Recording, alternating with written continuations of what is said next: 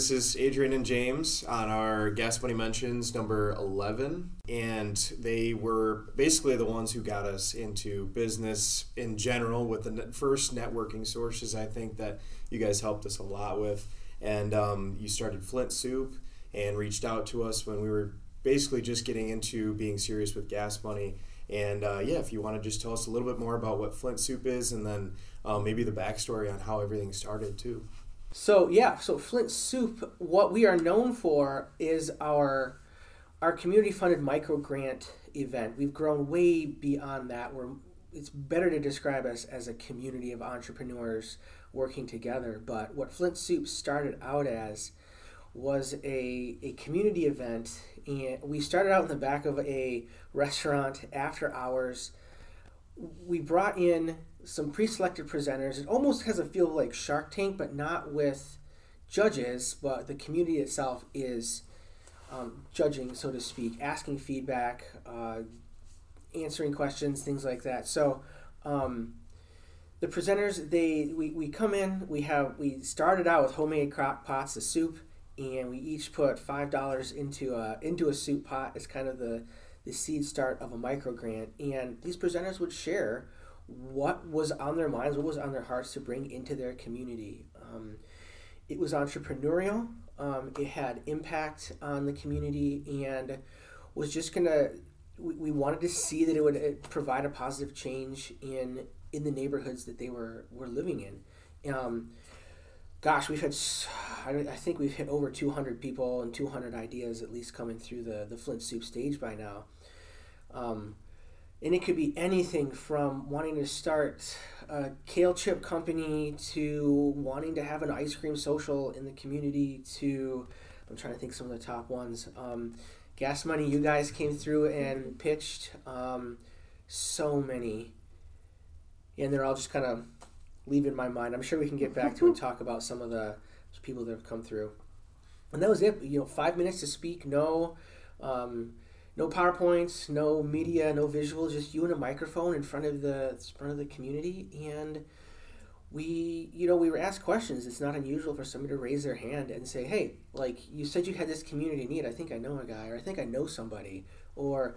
Oh wow, yeah, you're trying to raise money for this particular tool or what? Like, I have one of those like sitting in the back of my garage. My wife would love to get rid of that. Mm-hmm. Come talk to me after, um, and just kind of grew from there, we would uh, vote at the end of the night, and uh, 100% of those $5 we brought in at the beginning of the day would uh, would go as a micro grant to the to the to the winner with the most votes. And yeah, uh, it was started out very small, maybe a couple hundred dollars. You know, in the early days, it's enough to get a nutritional label. It's enough for a power tool, maybe get your business license, something like that. Um, which is really what the entrepreneurs in our area needed. They just needed uh, that little extra hundred dollars to to get themselves to that next point. So we've been going for it'll be 11 years this year. 11? Mm-hmm. 11 years this year. And yeah, so now the the micro grant it's grown a little bit bigger. I think I don't think we've given away less than a thousand dollars maybe in the last two years, which is yeah another kind of a big significant uh, chunk of money for somebody to get themselves awesome. going with. So um, yeah, that's really cool. And the thing I liked about Flint Soup is uh, when you guys first reached out, I was like, man, I wonder if that's an acronym. I don't know what soup stands for, but hearing the backstory, it really shows that community family feel of mm-hmm. just a bunch of community members coming together and supporting local businesses. And usually, when you think of soup, you think of that uh, mm-hmm. family, home based feel, and that's cool because you guys started out with basically like that five dollar. Um, everybody put in five dollars, like you were saying, and now it's grown to where um, instead of giving a business a couple hundred dollars, you have the ability to give a thousand, maybe even more than that in the mm-hmm. future, which is awesome. Um, but this is another thing else that I wanted to get into too. Is this is a great idea? It's super empowering, and what really inspired you guys to get into the Flint Soup and actually start the Flint Soup? yeah, that would be me. Yeah, so it would have to. I would have to start back when I was a little kid. So um, it really stems from my family history. My name's Adrian because I was named after Adrian, Michigan, where my family did a ton of work in the state. One of my cousins, her name was Laura Haviland. She was a superintendent uh, in the Underground Railroad, like coordinating efforts. My family started the first Underground Railroad home in Michigan, and she understood that it wasn't just enough to be like in order to be really free, you have to be a part of the economic system as well. And so, over her course of her lifetime, she literally personally helped over 200,000 people to freedom. Um, and every generation has carried on the legacy and said, okay, what is, okay, I'm the next person. It's like, what can we do to serve these communities that my family has been serving for generations now? Um, and I had always loved like community engagement. I'd always loved um, serving. But as a little kid, I was seeing, you know, I grew up in church and I was going to like the, the soup kitchens and food banks and volunteering. But my question, even as a little kid, was what happens after the needs and betterment are, you know, taken care of? And what I didn't have words to at that time was like the, the next step was the development piece. What does actual, you know, economic development look like in a community? As a little kid, like I said, I didn't know. Um, and so I got into the political realm because, and I'm a political science major, because I thought, well, change happens at the highest level. So I got into politics, I did a lot of campaigning, um, ended up being, um, you know, one of the presidential, like, coordinators in our community, or actually the district, and uh, you know went to DC. And I realized that change actually happened at the local level. So I was like, what am I doing here? I literally have to go back home and figure it out. Um, and so that was like a huge disruption in my life. And so my parents literally started subscribing me to like Inc. and Fast Company and it was like a subtle hint to be like, maybe you should think about business, you know. Um, so I started looking at communities that were on that tipping point of, you know, really having a renewal in their community. One of being which was Detroit. At that t- time, Detroit was not a cool place to be. People were like, don't go to Detroit, it's really dangerous. Um, but I stumbled across a blog called Detroit Moxie and it was her 40th or 41st birthday and she had written a blog saying um, 40, 40 things to do before you're dead you know to do in detroit. And on it it was detroit soup. And i was like what is detroit soup?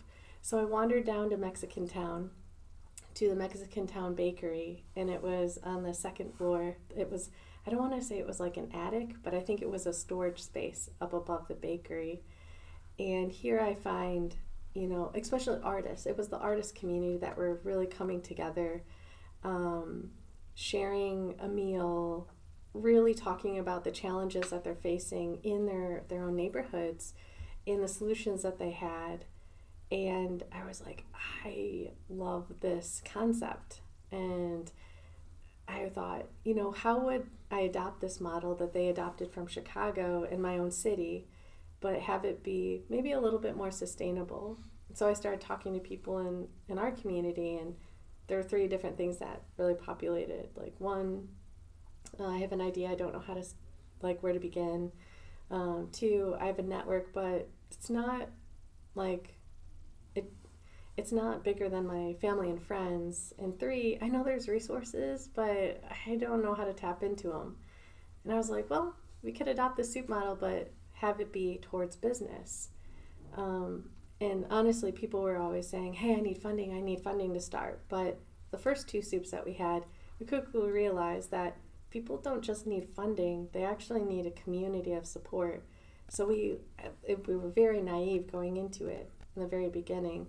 And we said, wow, this is not what I expected. I thought we would just be like, hey, we're going to raise money and here's a check and go do what you need to do. But that wasn't the case because we needed to create like a organic grassroots network of people and support because it's the networks that really propel success in businesses. Like nobody does business alone. When I started, I didn't know anything about business, mm-hmm. like at all. I knew how to ga- gather people around like an idea um, and rally people because that's what I did in the political realm. But somebody asked me, How do I get a nutritional label? I was like, I have no idea, but we're going to figure it out. Mm-hmm. Yeah. You know, and so that was the beginning. No, that's great. I mean, that was a super cool story. How you kind of almost stumbled upon it when you were in a time where your life was kind of you hit the reset button. Yeah. You, you had to jump back to your roots and didn't really know where to go, and you just stumbled upon that, which is super cool. Um, with that being said, so you guys are technically a, a nonprofit, is that right? Or a, Yeah. So yeah, if you want to explain the whole process, then like with with kind of legitimizing like the the business and everything, because Sure. that's that was a long process for us for sure. We didn't we had no idea what business was or anything. So Yeah. So when we first started 11 years ago, uh, it was just James and I and a couple others that were just bringing crock pots of soup to like after hours restaurant and gathering people together Mhm. because I had decided, well, I'm going to be entrepreneurial. So I'm going to become an entrepreneur and I identified a potential problem and I think I have a solution. So when we first started, the first four years, we were just doing it, you know, as much as we could with, you know, funds that would come in or we would save up funding and host an event. I never expected to be a service support provider. Honestly, I didn't even know where the service support for entrepreneurs were. I was like, well, I'll just create it myself. Um, and so that's what we did. Um, and then year five came because we had hosted 16 soups at that time.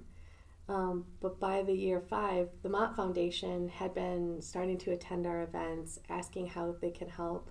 We actually told them no for three years because we're like, we really want to make sure that we understand the problem that we're solving, that the community is ready, that the trust is being built, and that um, we have a viable solution to the problem that we think we're solving. And so I didn't have a nonprofit status at that time, like at all. And so um, we had had a conversation with the local United Way to be our uh, fiduciary. So Flint Soup is on paper a program of the United Way because they submit for our funding and then we are able to, to deliver the work.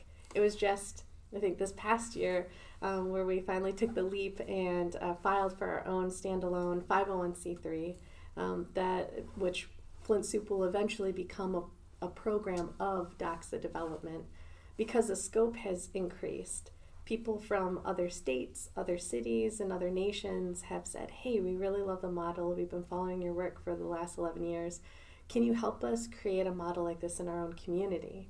Um, and how nonprofits work is like for the local United Way of Genesee County, um, they have that geographic focus. So, under their nonprofit status, they have a specific boundary, but we were going to be operating outside of that. So that's kind of like a snapshot of how that works on the back end.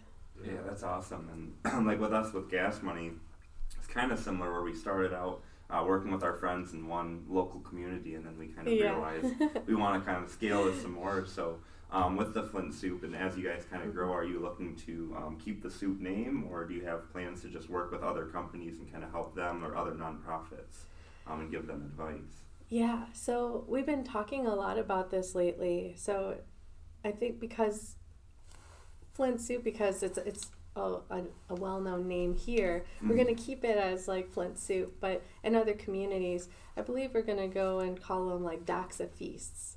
Mhm. Um, you know, and do a little tiny bit of rebranding, but that's still in the works. Yeah. Yeah. that's super cool, and that's what comes with you know the expansion part of it Mhm. because. I mean, for a while, it seems like you guys were like, it's really working here. Let's keep it working Yeah. here. And, you know, when people start to reach out, though, then it makes you think it, the gears start turning. Let's help even more people if, Yeah. if we get this chance. Um, and with that being said, when you expand, I know nothing about a nonprofit, that whole Mhm. side of it. When you expand that kind of business, is it like a like a franchising approach, or which what kind of approach is it? So there's still that parent company, I guess. Sure. Yeah. So we've been thinking a lot about that as well. Um, I know several individuals come came to us and they said, "Hey, we we'd like you to put together a program. We'd like to have you like give step by step as like how how you did the soup." Um, but I'm kind of torn by that because soup isn't like a cookie cutter program. It's not like a franchise model. In order for a soup to work, you really have to understand the data and demographics and challenges of your own community to make it work. We always encourage people don't try to replicate what we do. try to understand your community at a very basic level to understand how a soup model like the Detroit soup model is very different in a lot of ways than the Flint soup model, but we took what made sense into our own community. And then we share the same values as, you know, being a grassroots, being, you know, generous with their time and resources, creating like a holistic approach to entrepreneurship. Um, because I don't want cookie cutter programs. Yeah, Right. because then it, it makes it bland. It makes does, yeah. It makes it look, you know, like a like a McDonald's. You know, Yeah. how it's just spread everywhere. Where honestly, probably when it was just one restaurant, that's when it was Yeah. the best. So, and that's that's the biggest thing with any type of expansion. I feel like even for us, you know, we Mhm. at the very beginning we were so um, good at the community building and Yeah. knowing everybody and now we're it's kind of a parallel where we're trying to figure out how we can still make that feel the same way in you know potentially across the country in different places across the world so it's Yeah. it's a lot um, to think about and i know it's probably an interesting time to go through but i guess to now pivot a little bit james what um, you know you were talking a little bit off the record about what you were doing, uh, you know, before everything. And I mean, how did you get it get involved, and um, you know, what made you get this passion? Because I see you definitely have very similar passions for this as well. Yeah, I think what it comes down to is really just the passion for people and being able to meet them where where they're at, and then grow grow beyond that into who they're really supposed to be and meant to be. Um, I Adrian met me at a very interesting point in my life. I I'd been a missionary for five years, and you think of missionaries.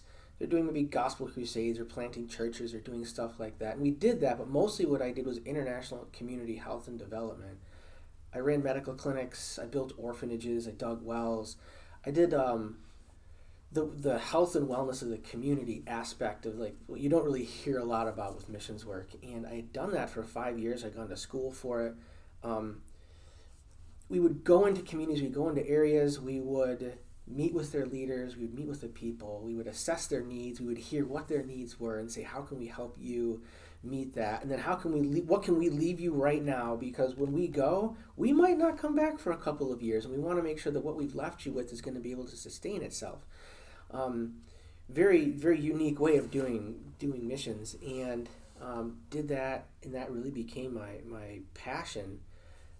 I ran out of money. Um, I kind of ran out of steam. You you go for five years overseas and you come back home and all your friends are married and your family's married and people have moved on and it's kind of like I got to rebuild my life again. And so I just started rebuilding it up in Flint because the only thing I knew how to do that would actually earn me money in the United States was drive an ambulance.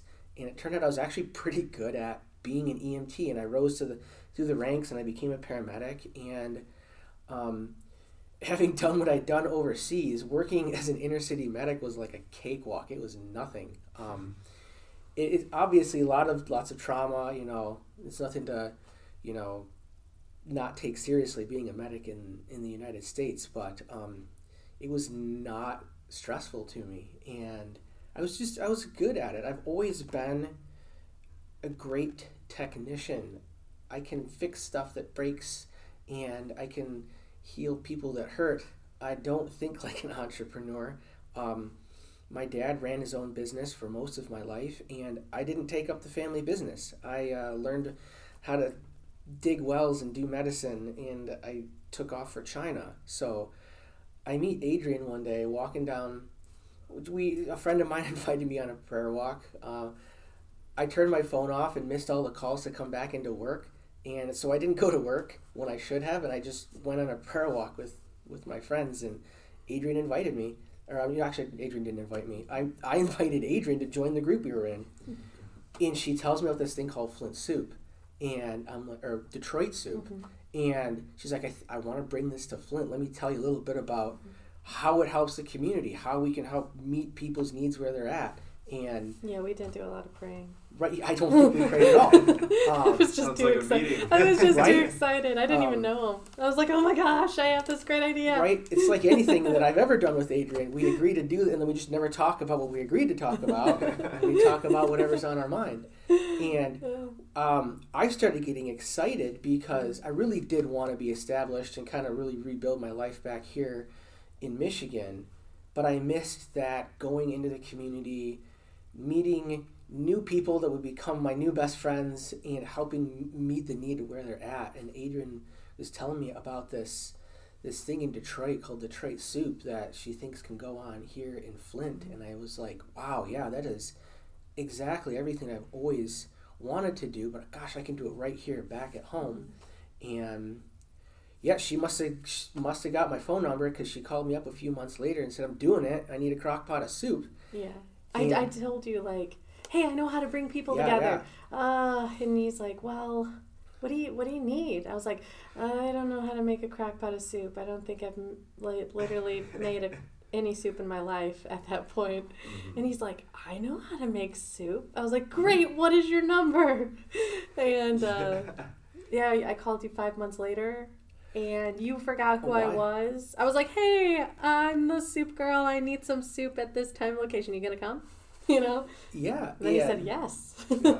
yeah, so I made I made my mom's chicken and rice soup that I've been eating my whole life and pulled some other recipes together and Mhm.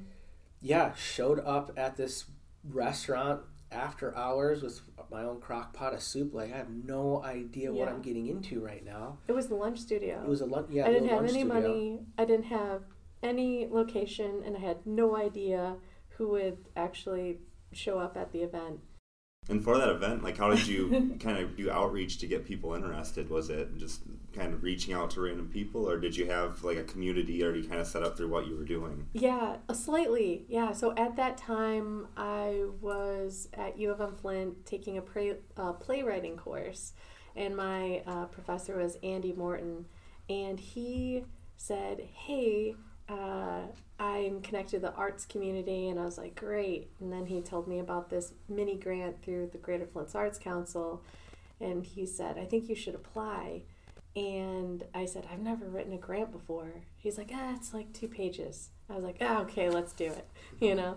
And, uh, and so I applied, and I wasn't a part of the arts community at that time, but I literally said that in my grant, like, the art is the dinner, which is the tapestry of the community, and I try to be as creative as I could um, while still making sense and 73 people applied. I Oh, believe wow. 15 Wow. people were awarded.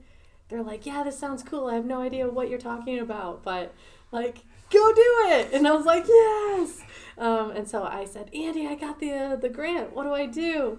He's like, "Okay, I, I know a few arts arts people." I said, "Great. Can you reach out to them and maybe we could pick four out of the, you know, whatever applications come in." And so that's how it went. I said, "Oh my gosh, I don't have a space, and I can't use U of M Flint because they've got all these rules about caterers, and I don't have money to pay these caterers, and uh, I was gonna bring crock pot of soup, do a potluck." And he's like, "Have you thought of the lunch studio downtown?" I was like, "No, that's a great idea." So go down to the lunch studio. Hey, what are you doing with your space after 5 p.m. when you shut the doors and turn off the lights? And uh, um, Tracy was super nice, and she's like, "Do you?" Yeah, I can open up the space. I was like, "Great! I won't provide any drinks or water or pop, and people can pay you, you know, so it will be worth your while. And we're gonna pack the space, and that's what we did." And soon we started outgrowing that space, and I needed larger meeting rooms, which went into church basements, which is, you know, outgrew church basements, and you know, it kept on going and going. Um, but it was really hustle in the beginning. I was like, I'm shamelessly going to ask a stranger to make me soup and a stranger to let me use their back room, you know, and just Yeah. go with it. We Yeah. talk about that so much, and it's so important. Um, we've been doing some presentations at schools, Mm-hmm. and one of the one of the biggest things that we talk about is not being afraid to reach out to people. Yeah. And it's shamelessly sometimes Yeah. because a lot of times you have to figure out the current situation. If you really want something to work, Yeah. you have to ask for help. And um, do you guys have any more examples? Just how, as you were growing, you probably Yeah. continued to do that. Um, were you also, you know, just reaching out like you kind of did with us, shamelessly Yeah. reached out to Gas Money? I think it was just an email. Yeah. And um, and it all worked out into you know what you guys have Yeah. done for us today, which is insane. Um, but I guess do you have any like big examples in your head that really you know reached out and it just grew this huge connection of you know either web to different connections or really helped you get to the next step? Yeah. So, in the middle of like still working for someone else before we went into full time work in Flint Soup, I was working for the Flint Area Reinvestment Office. And uh, this is like such a crazy story. So, my boss comes to me because the entrepreneurial environment in Flint was just percolating. You know, there were pockets of entrepreneurs, but it wasn't this big thing, you know, yet and um, my boss was like hey we want to engage entrepreneurs in a different way. And i said okay cool. And so um, he's like so come up with an idea and let's try it out. And so i said okay awesome. Just give me just give me a little bit of time. I'm a person of prayer so i'm like jesus please give me wisdom. I don't know what to do right now. And um, literally in my prayer time i was like jotting down different things that i was that was just coming to mind and three things came to mind thousand square foot space free month and a half and i was like i don't know this must be the lord talking because i have no idea what this means so i go back to my boss and i said jason i need a thousand square foot space free for a month and a half or, or not thousand ten thousand square foot space Oh. Mm. and i'm like where am i going to get a 10000 square foot space so crazy as it seems, he's in a meeting that afternoon and he's like, Adrian's nuts. She wants a 10,000 square foot space free for a month and a half. Cra- like like I said, crazy as it seems, there was a investor around the table and he's like, "We got a 10,000 square foot space. She can have it for free, but only for a month because we're doing a build out and, you know, we're to need that space back." So he comes back to me. He's like, "You got your 10,000 square foot space free for for only a month." And I was like, "The Lord told me a month and a half. I'm gonna get it for a month and a half." You know, just believing for the impossible ends up being um, the second floor of the Flint Farmers Market before they built it out. It was a raw open space, and um, my boss said, "This is one of the largest investors in the city. Don't make, mess this up," you know. and he's like, "So what are you gonna do?" I was like, "I don't know. I gotta pray about it. I don't know what's next," you know. And so, um, what came to mind was like a pop-up co-working space because I needed a way to connect with the community, but I needed to know who was working on what and how how they were working on it and make these connections, which really funneled into you know actually Flint Soup you know, taking the stage and utilizing that. So for over a month, we were, you know, doing pop ups randomly. People were driving in from other cities. I could hear about different projects. The space was activated in a way that would have not happened.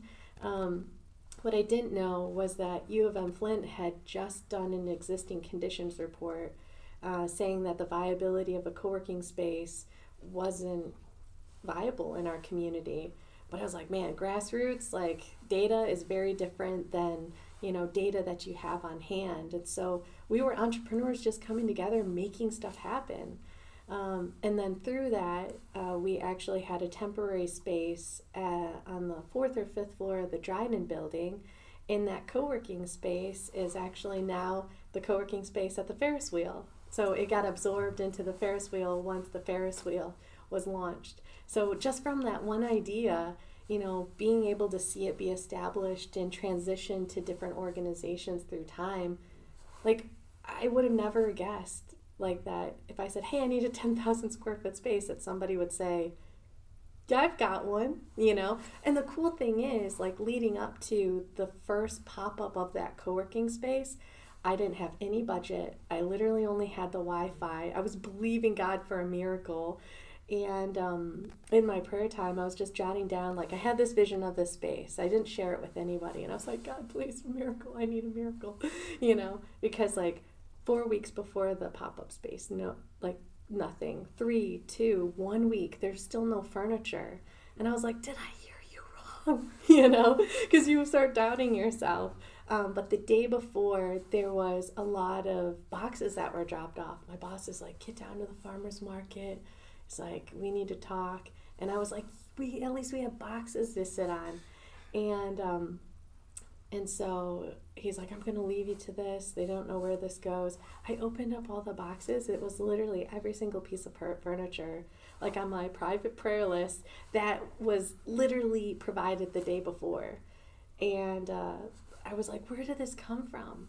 And apparently, it was a local bit. From what I was told, it was a local businessman who's like, I was literally sitting in front of my computer and decided to purchase some IKEA furniture for no apparent reason and drop it off at the Flint Farmers Market. I was like, praise God, you know. Wow. Um, it was like so crazy things happen all like that all the time in like Flint Soup, like crazy like provision, um, and so yeah, just like asking or just like sharing your heart with people. So many people will say yes. You know, mm-hmm. even when it comes to reading an article and saying, oh my gosh, I really want to connect with this person. I don't care if it's in Fast Company or mm-hmm. Inc., write them. If you want to connect with this person, they 90% of the time will say, sure, I'll give you 15 minutes. Let's have a conversation. Mm-hmm. And then that connection is established. And what we do is we, after a conversation, we say, who who who else do you think we should meet? And would you be willing to provide an intro? I cannot tell you how many people across the nation and in other countries we've met that way. It's like I'd be willing to fly to meet them just for 15 minutes of their time because I have no idea where that connection will lead next. Um, so those are like yeah, two stories. That's yeah. amazing. yeah, especially with like the, the praying and just kind of thinking of it. And that's like Austin yeah. and I, we kind of um, like believe in manifestation. It goes along those mm-hmm. same lines. Yeah. It's just really interesting. There's a lot of times where you'll need something in the business mm-hmm. world, and then it just comes to you. And uh. I think it goes hand in hand with what you guys are doing. You you know, usually um, you get rewarded for doing good work, and that's what's awesome with you is um, like Austin mentioned, when you first reached out to us, we had no idea where to go with our business. We were just starting out. We had just mm-hmm. built this app, and uh, we had a general idea of how to run a business, but we really weren't as prepared as we thought we were to actually start growing it. And I remember the first time we reached out, I was like, "Man, Flint Soup! I uh, it sounds like there'll be a dinner, but that was during COVID, yeah. so we actually did um, after we had like worked with you guys, we did our presentation on Zoom." And uh, the next question is um, kind of with networking, and this is a sphere where you're networking with people a lot. Yeah. Um, when COVID came, did that did that hinder you at all, or did that um, accelerate it in a way because you were using Zoom calls um, and kind of doing that online interaction? Yeah, so that was one question that we had. We're like, whoa, we've never had to do this online before, like, and we had no idea. So we, what we were planning and thinking through is, okay, we want to make it as real as possible. Like, for example, like we didn't want to mute anybody on the call. So if anybody on the Flint Soup pitch would sneeze, like on a Zoom call, their their name would pop up because that's what it would be like in in person, you yeah. know. And uh, we had to be way more intentional with reaching out, maintaining those connections, and facilitating uh, connection between participants still to this day we're like oh my gosh you don't know so and so you know? And so i think we're going to go back to maybe hosting meetups just so the network can actually get together. Um, also during that time um, we had been dreaming about uh, creating a like 90 day business refinement program. And we had started thinking about that year five i think into it. Mm-hmm um, because we were seeing the same types of uh, challenges pop up in a lot of these businesses. And it's like, what would I learn from start to finish if I could learn it in a consecutive order? Um, and so we're like, okay, we'll just sketch out a 12 week curriculum of what we would teach, you know. Um, you know, maybe it's business partnerships and how to not to disconnect and conflict and what does it look like to think through who your ideal customer is you know buyer persona. It's like all these little things that you are like why didn't anyone tell me this? Like i'm three years into my business and now i have to redraft everything. Um, and at that time we were sharing with janice mueller at the sbdc she's like hey i know you're working on something. She's like i just got some cares act funding. She's like i love what you guys do she's like, we've got an influx of a lot of business starts and small business. Um, could I, you know, cover, you know, the cost of business cohorts? And that was like the perfect tie in to our work. So that's what we started working on. We launched HH90 as people had started to brand it. And uh, just the, the connection between participants over a three month time, every single week, working on what they're working with, really uh, led to a lot more connections and not feeling isolated, a lot more partnerships, and I would say majority of the business doubled or tripled their income during that time. Honestly, during COVID and even now, like the businesses that we're engaging with are doing incredibly well. Um, none of them have gone out of business that I can think of. The ones that are engaging yeah. quite regularly, so that's really encouraging.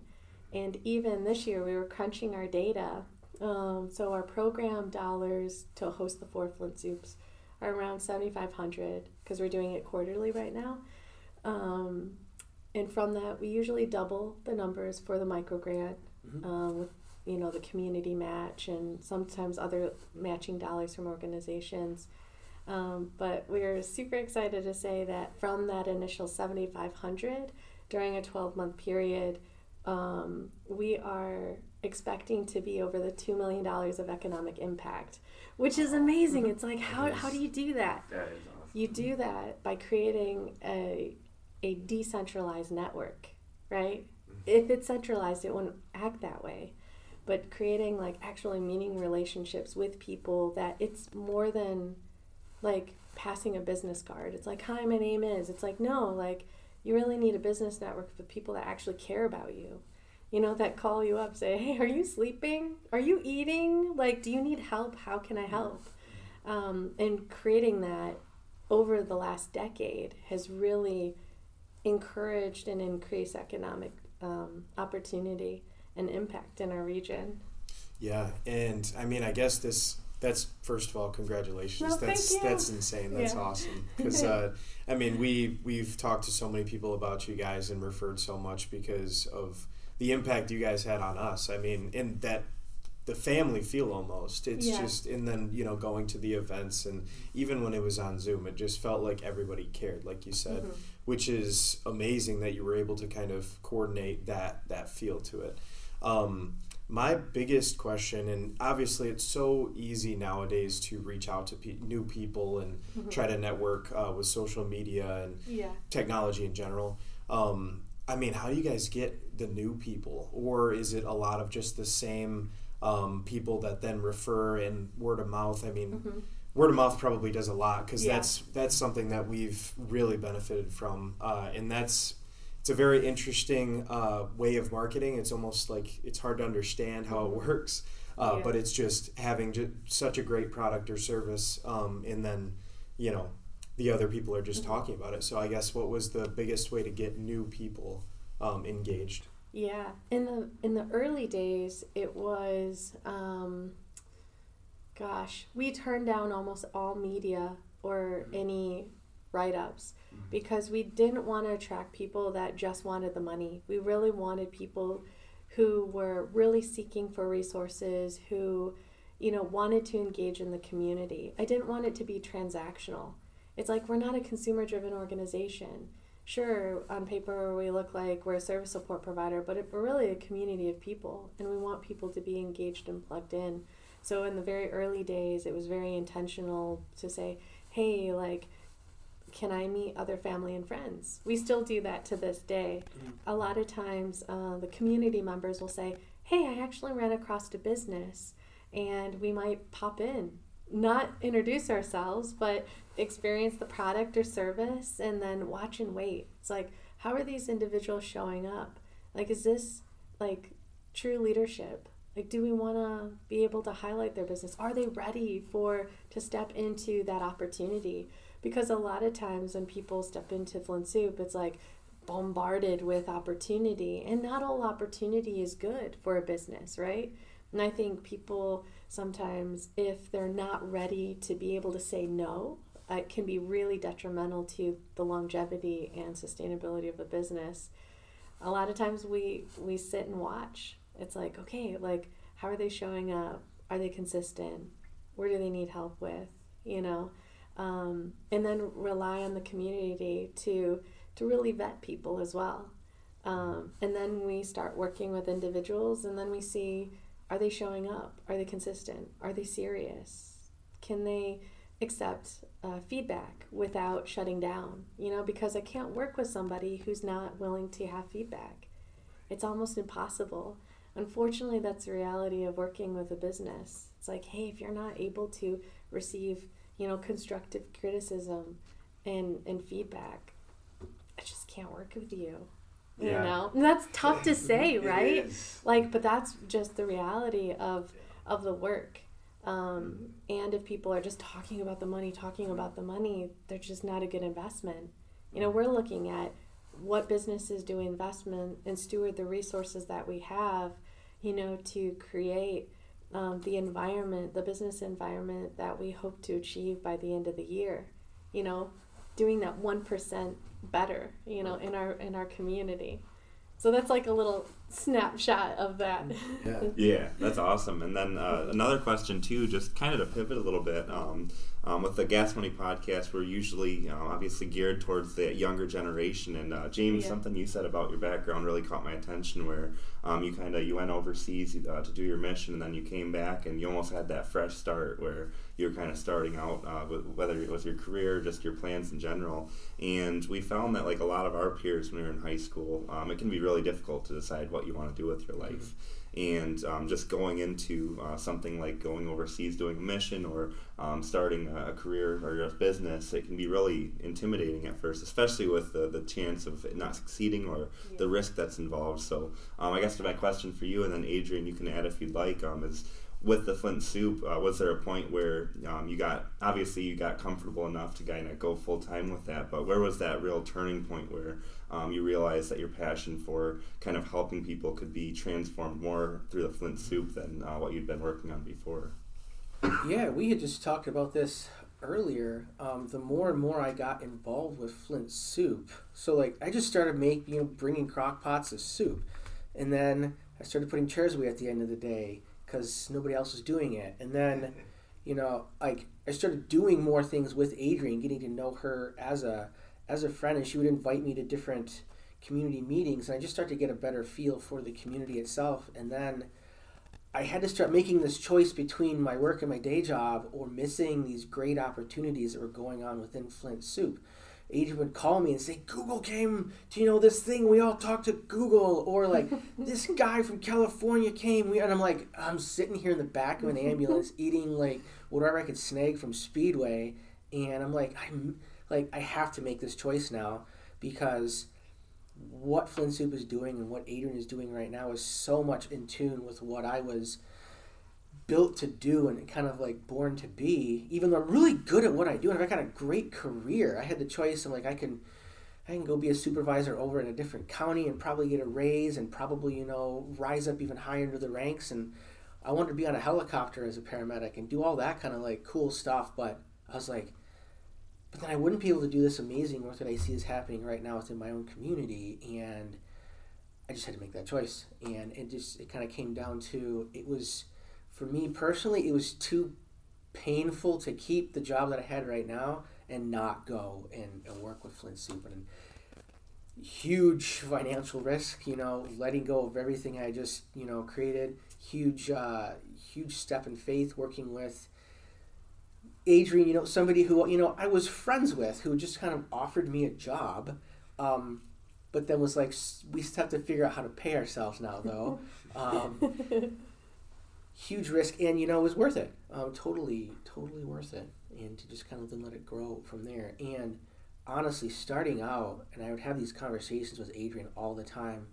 I'm like, I don't think I belong at this table. Like, I do not fit in with people like Adrian who can just walk to her boss and say, 10,000 square feet, I need it. um, or we were talking with somebody who's like, I had this idea in the middle of the night. I walked into an investor. I said, I need $10,000 right now. I'll start a business tomorrow. And he got it. And he's, he built a business in like a weekend. and I'm like, I do not belong at this table. Like, I I put my finger in bullet wounds to stop from bleeding. You know, I you know dig wells with my bare hands. I don't belong here. I can't bring anything. And um, and Adrian's like you. And maybe this is something just for people to keep in mind. If you didn't belong there, they wouldn't have invited you in the first place. And so I started looking at it through that mindset, and then I started paying more attention to what people said. And there's always that underlying need there's always that underlying need that perhaps you have that insight from a completely different perspective that nobody um, nobody would have seen it from and so it's, it's really cool too hearing both your backgrounds. I know we keep going back, but like just the fact that, especially with your family, like the the whole entire lineage of helping people out, and that's the biggest thing that Austin and I really want to get out of gas money. Um, is uh, like kind of in your situation where you had to choose between that guaranteed career mm-hmm. or going into a business with a large risk. I uh, I had a similar decision to make. Um, basically, throughout high school, I wanted to be an actuarial scientist. Um, mm-hmm. Basically, like doing business statistics, and they make a good amount of money. I think they start out at like ninety, a hundred thousand dollars a year, and that was my planned career pathway. But then uh, I met Austin, and we started out Gas Money. It just started as a lawn care business, and when we were getting ready to graduate high school, we had this decision to make: do we want to keep Gas Money going and uh, commit to this as we go into college and beyond, or do we want to let it die out and then go and get a career like most of our other peers are doing? Um, and basically, in my mind at the time, it was choosing between a guaranteed salary uh, for a long amount of time. I basically know the rest of my life, or um, taking a large risk. There's no guarantee of success but there's a large chance I'll be able to help a lot of people, and there's also the chance that it could succeed and it could do well. Um, so, just in general, um, while making that decision, would you say that your legacy and the impact you can have on people um, outweighs the financials, um, just in general? When you're making that kind of decision, because that's what really 100%. drove us is just the ability to help people on a large scale. Yeah, honestly, like in the beginning, I never even thought about money. Like it's like hey, like I just have this in my heart to do, and the funding and the money followed. Like it was never factored in probably the first five years until somebody said, hey, I want to compensate you for your work. And it's like, wait, what? Why? you know? it's like, I'm having so much fun doing this for free. But if you want to, you know? yeah. Um, yeah, that's that's the craziest part. You know, like he said, it was just such a and I mean, it wasn't easy for either of us. I had such a it's just something in, a, in an entrepreneur's mind that you just like you see that vision you have that yeah. goal you have what isn't even close to being created yet but it's mm-hmm. it's up here and um, i mean we've had plenty of conversations at that point in our lives where you know it got heated there was times where it was like this is not a the conversation. This is an argument. This, this is a fight. But um, no, we get we get through that, and uh, I think we're both so glad that we still kept that going. And even you know when I because I went to Adrian College mm-hmm. actually, mm-hmm. I think okay. you probably yeah, know yeah, that. Yeah, yeah, yeah. And uh, so when I went there, he was still in high school for a year uh, as a senior.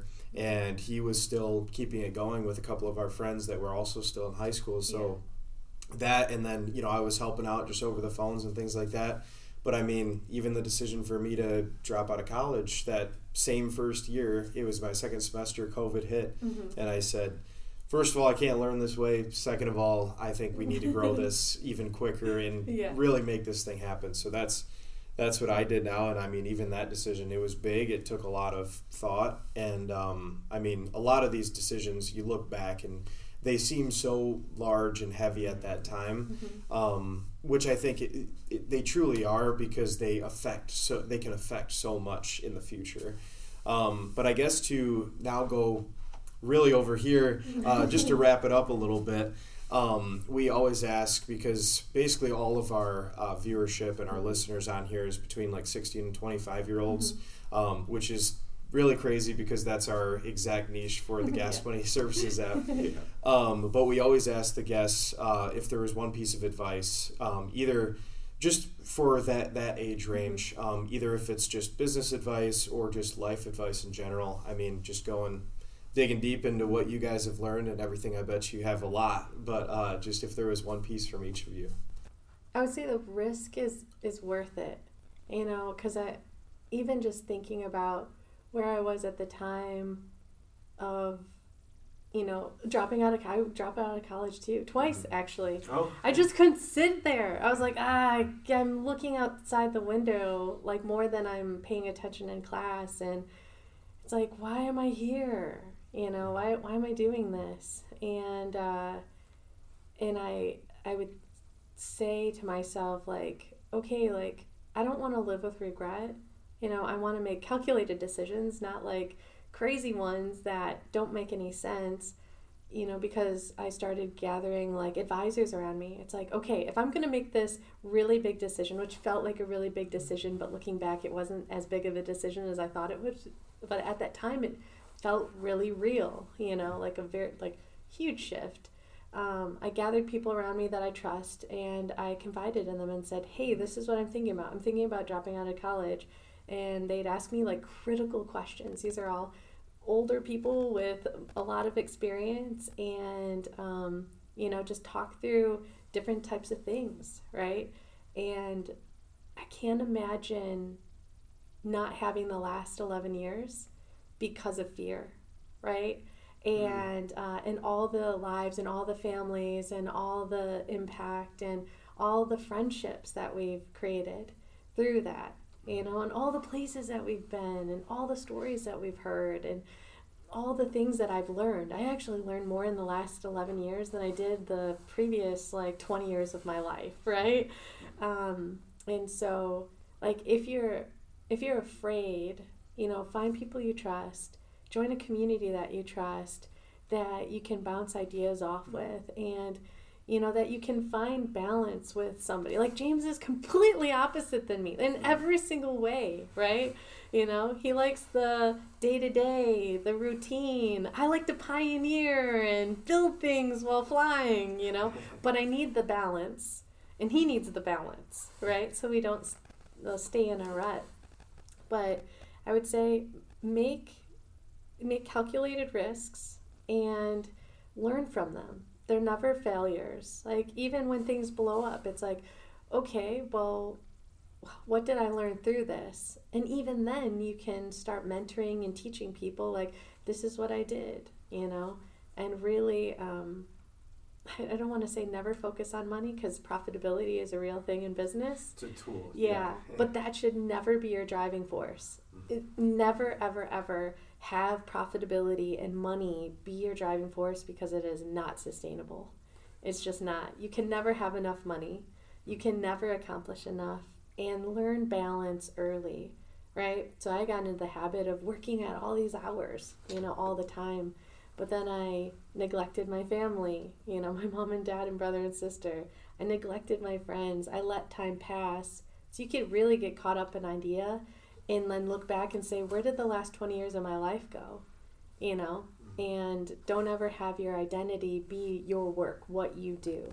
Literally, have a separate identity from the things that you accomplish because when your business fails, when something disrupts, you know, your plans, you're going to be like, who am I? You know, and that is like, I think, you know, what happens, the ebbs and flows in life as well.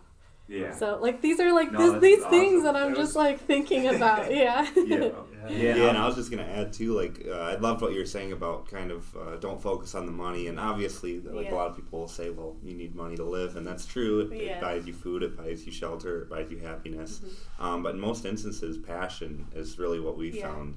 Um, that gives you the ultimate happiness, and um, we we kind of we actually put that in our slide. We did a presentation yesterday at a school, and um, basically we talked about how passion. Um, if you follow your passion, eventually money will follow um, Yeah. as a result of that. And I mean, with you guys, what you've been doing, um, in a sense, like the money could be seen as the connections you've built or the people that you've impacted, which is awesome. And um, I guess James, I know Adrian covered a ton of know, awesome sorry, I was like, advice. "Ah." um, was there any um, uh, one piece of advice you could think of for young adults? For young adults, yeah. Um, we have so many entrepreneurs who come to us, great idea, and we're like, this is a great idea. Have you ever done that before? you want to start a restaurant? Awesome, you're a great cook. Have you done that before? No. Okay, well, go grab a job as a line cook for Mhm. like a summer to actually see if you're cut out for it because we have so many entrepreneurs like i have this great idea i want to do it and about three months into it like oh i'm not cut out for this i can't do it Mhm. right Mhm. so for me one of the the larger i wouldn't call it a regret but maybe looking back i'm like gosh i wish i had been more aware of when i should have reached the end of where i was and moved on um, I took a job, I did something, and then I hung on to it for four or five years too long because of my own personal pride, right? Or I'd put too much work into it. And if I had just said, you know what, I've reached my time here, time to go on to the next thing that's going to help grow inside of me what I already know I want to do, instead of like holding on to it until it became a dead end job. I'm like, I've learned what I needed to learn here. Why don't I go to that next thing? I've worked as my line line cook for the you know for the summer why am I working here, you know, for the next five years? You know what I think I'm going to do? I'm going to go talk to the manager and see if there's something new. Or, hey, you know what? I'm, you know what? I'm ready. I'm going to go talk to an actual chef, see if I can get myself a mentorship or an apprenticeship or something. You know, if that makes sense. And I didn't do that, and I wish I had. You know, I only started doing that later on in mm-hmm. life, and it would have been super, super helpful because instead of building up my own personal arsenal of knowledge and experience, I just kind of built up some money in my savings account, which ultimately didn't help me at all because I put it all into a business that didn't work. So yeah, that'd be my my thought there. No, that's great, and uh, and kind of jumping back to like what you were talking about with regret, and you also mentioned it too. Um, we and you almost said it actually. We uh, also in our presentation we say um, basically you will regret the uh, the decisions that you um, or no you will regret the actions that you don't make more than the ones that you actually Yeah. do, Mm-hmm. and that's it's crazy to you know it, it makes sense after you really think about Mm-hmm. it because you know a lot of people will say you know uh, well I, if i go to jail today i mean i'm going to really regret that. But at the same time you know you get out of jail and but also if there's this big passion that you have this big pursuit this big dream and you just push it away push it away you know put it in the back of your head for years on end like you were saying um, and you never pursue that you're going to regret, regret that way more you know on your deathbed um, than any of those either mistakes or just decisions in life that you ever uh, actually made so that's Yeah. a, a really big one that we like to talk about Yeah, and to kind of wrap it up too, I loved what you were saying about the experience part of things. Like, uh, if you're going to start like a restaurant, go out and get experience as a cook, and um, that's what Austin and I did with the gas money thing. Uh, obviously, with the technology part of it, that's one of the things we need to uh, brush up on, and we've been uh, gaining a lot more experience with that with mentors and just experience with it. Uh, but the main thing was we're making a platform for young adults to mow lawns, uh, do yard work, and uh, we we did that before, and we that's why we kind of had so much passion behind it. And I think a lot of um, the passion comes from that experience and learning the lessons through what you like, what you don't like, and um, really just to kind of wrap up what both you said as young adults is just go out, um, make experiences and things that you're passionate about, and it eventually will give you kind of a clear sight of what you want to be in the future. And uh, time is the biggest asset. I mean, Oh, um, right now, uh, Austin's 21, I'm 20, and you guys are both young as well. And I mean, it's it's crazy how much you can accomplish in a short amount of time. And so many people wait until late in their lives to start. When I think the best time to start is now. So, absolutely. yeah, exactly. And uh, just to wrap it up, too, um, we always like to um, have you guys plug like your website. Um, where can people reach you? Um, just general like social media. Go ahead and give uh, give your info. Yeah, like uh, mine, all of ours is like pretty much on Facebook. Yeah. That's like literally Always where is. our little community is. Um, but uh, but yeah, uh, because we're you know personable people and we're very relational. It's like I don't want like if somebody connects with what we say and they want to talk to us about an idea, just like literally email me directly. It's like even though I'm the director of the organization, it's like I love talking to people. So honestly, just email me at Adrian A D R I A N at flintsoup.org or text me uh, 810-288-7094 Awesome. And then your Facebook's at Flint Oh. Soup, right? Yeah, Yeah, it's yep. Flint Soup. Yeah. Perfect. Awesome. Well, I'm sure you guys will have people reaching out, and uh, this was an awesome podcast. I mean, personally, from Austin and I, we'd never really heard the backstory about it.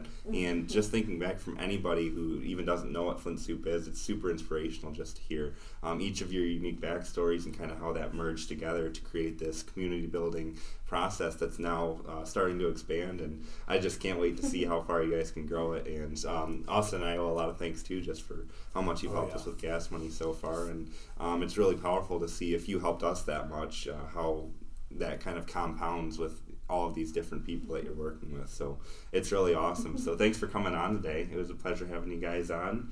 And uh, as we always say at the end of- end of our podcast, Go, get, that gas money.